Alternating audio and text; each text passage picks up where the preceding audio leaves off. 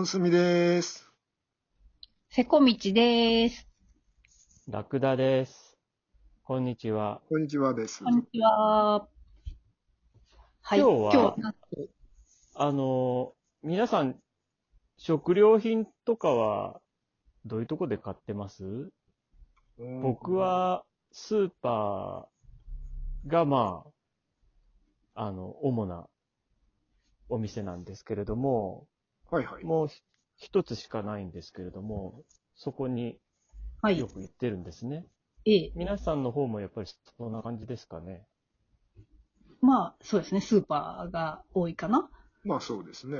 う。うんうん。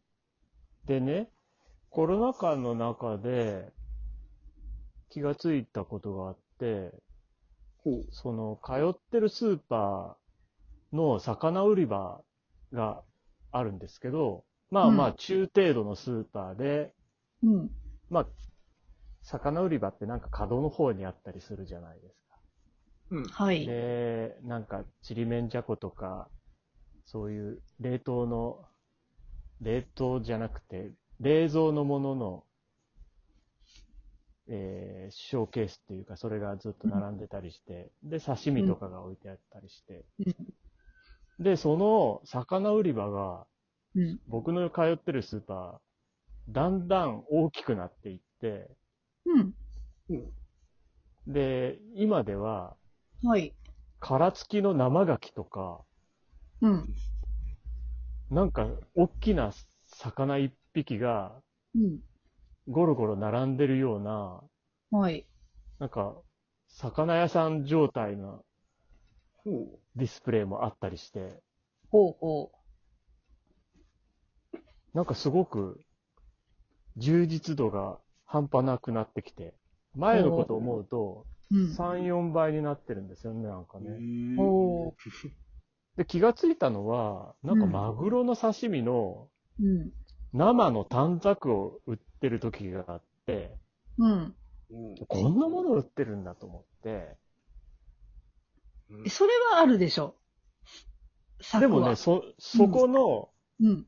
スーパーでは、うん。過去そんなものは売ったことがないんだよね。あそうなんだ。売ってなうんかったのよ。ほうほほう。もっとなんか地味な、地味なって言うとあれなんだけど、そこまではなかったんだけどう。。うん。うーん。で最近だと、うん。ホタルイカとかも、なんか山盛り入ってきていて、うん。今多分、なんか、一パック600円ぐらいなのかな？うーんとね、そう去年498円とかだよ。ああ、うんまあそれぐらいか。しいな。うん。去年だったら、なんかね、うんそれがね、300円台とか、そういう時もあって、うん。なんかどうなってるのと思ったんだけど、やっぱりコロナ禍でうん。魚が余ってるのかなっていうのはちょっと思ったんですけどね。あうんあ。そういうことはなんか感じたことないですかね、皆さん。ありますよ。あの、近くのスーパーでも、うんあの、えっ、と、クジラのお肉とかね、がクあジラね。あの、ちょっと魚のグレードが上がって、こう一説にあれですよね、やっぱコロナであの、お店が、あの、飲食店が休みになっちゃってて、その高級食材を卸す先が、うんうんあの、減減ったから、いい、うんうんうんうんあの魚介類が、あの、スーパーとかに流れてくるみたいなね、話はありますね。はいはい。あ、うちもねあった。そういえば。うちはね、魚じゃないんですけど、うん。あのね、スーパーにね、でかいケーキを売ってましたよ、ケーキ。ティラミス。でかいやつ。え？あの、ホールっていう、丸皿みたいっていうかね、あの、明らかにほら、ホテルのバイキングとかに、な。う。うんん。そのちっちゃい、その取り放題で、ちっちゃいああ、ちっちゃく切ってあるやつ。そうそう、はいはいそれがうんまとまってるみたいなやつ。まと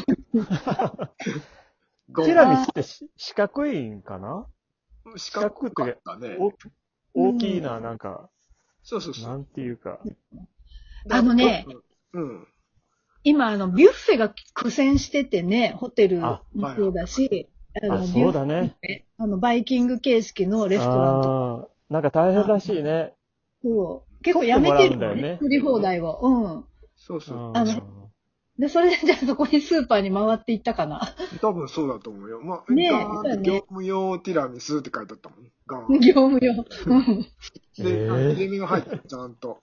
こうしああーーで、あって、それをか奥さんが買ってきて、なんでこううんやってんだろうと思ったら、そういう結論になった。じゃあ何？家で何？あの、取り放題みたいな？そうそう 楽しい。うん。あそういう恩恵もあるんだなと思って。でも、あーうちの近所のスーパーは魚コーナーは別にひどくなってないよ。あー、本当。うんうん、いや、もうなんかすごい、なんかね、あの、デパ地下の魚屋のディスプレイっあそうて、ちょっとイメージできるかどうかあれなんだけど、うん、なんか、立派な魚が、ね、一面に並んでるようなのがうん。あるんだけど、うん。それを、なんか無理無理、その、昔からあるところに並べて見せたりなんかして、うん。すごい無理やり感の中でやってるんだよね。うん。でも魚がどん。どん。入ってきちゃうん。かなっていうことをちょっと思ったりして、で、確かに、クジラなんかも入ってきた時あったわ。ここにねクジラ置いて、なんか、誰が買うんだろうと思うようなものが、うん。うん。なんかブリしゃぶとかね、ほう。うん。なんかそんなものも。あ今、ブリしゃぶだね。ね、結構もうちょっと前かな。うん、あるよね。うん。そのうちあの、マグロの解体ショーとか始めるかもしれないですね。そうそう。やりかねんね、と思ってさ。うん。そうね。お店持つんかな？いや、お店は多分あんまり損してないから広げてるんかなと思うんだよね。だって、あれじゃない？そのか家庭っていうか、お家でご飯が多くなったわけだから、でそこでちょっとうんお刺身にしてもさ、家で。食べるから、あの、いい魚が回ってこればさ、うん。みんな、あ、もう外食船でいいじゃんっていうことにうなるんん。じゃない、多分そんな感じになってると思う。で、あそこはこういうものが出るようになったっていうことでさ、うん。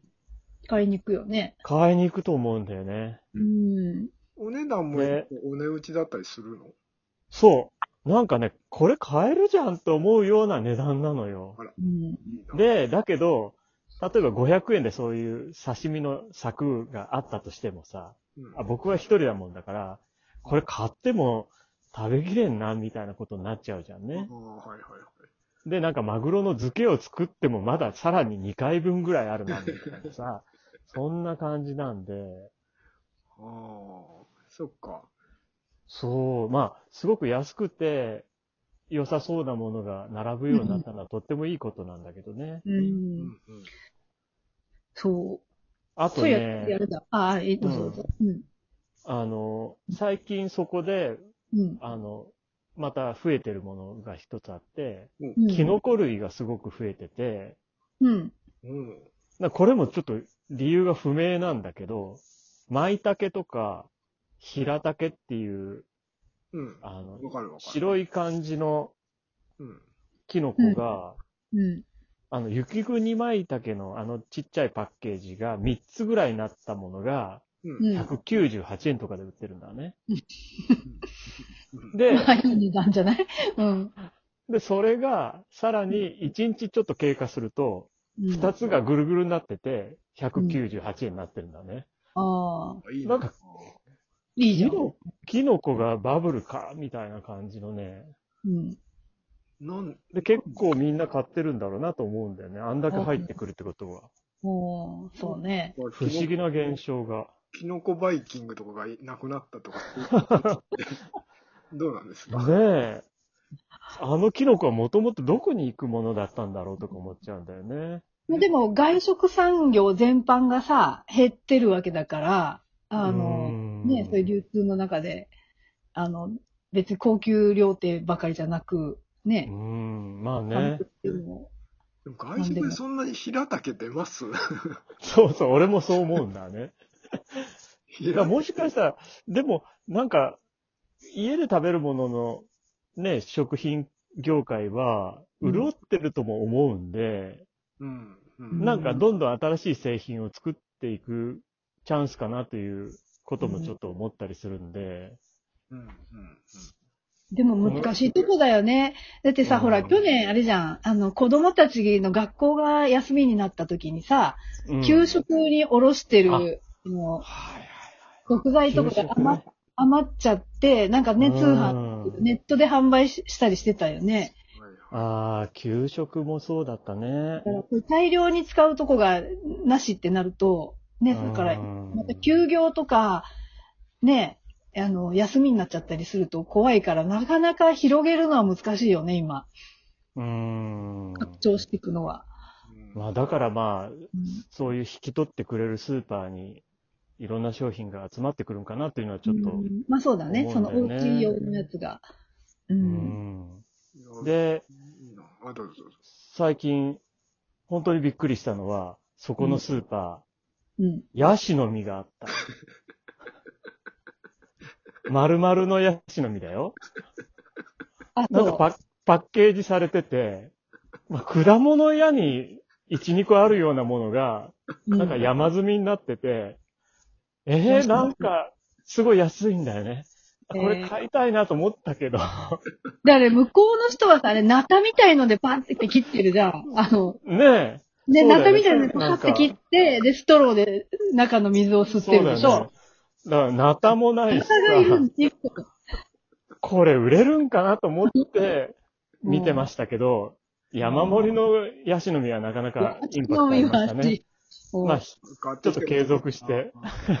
はい。そんな話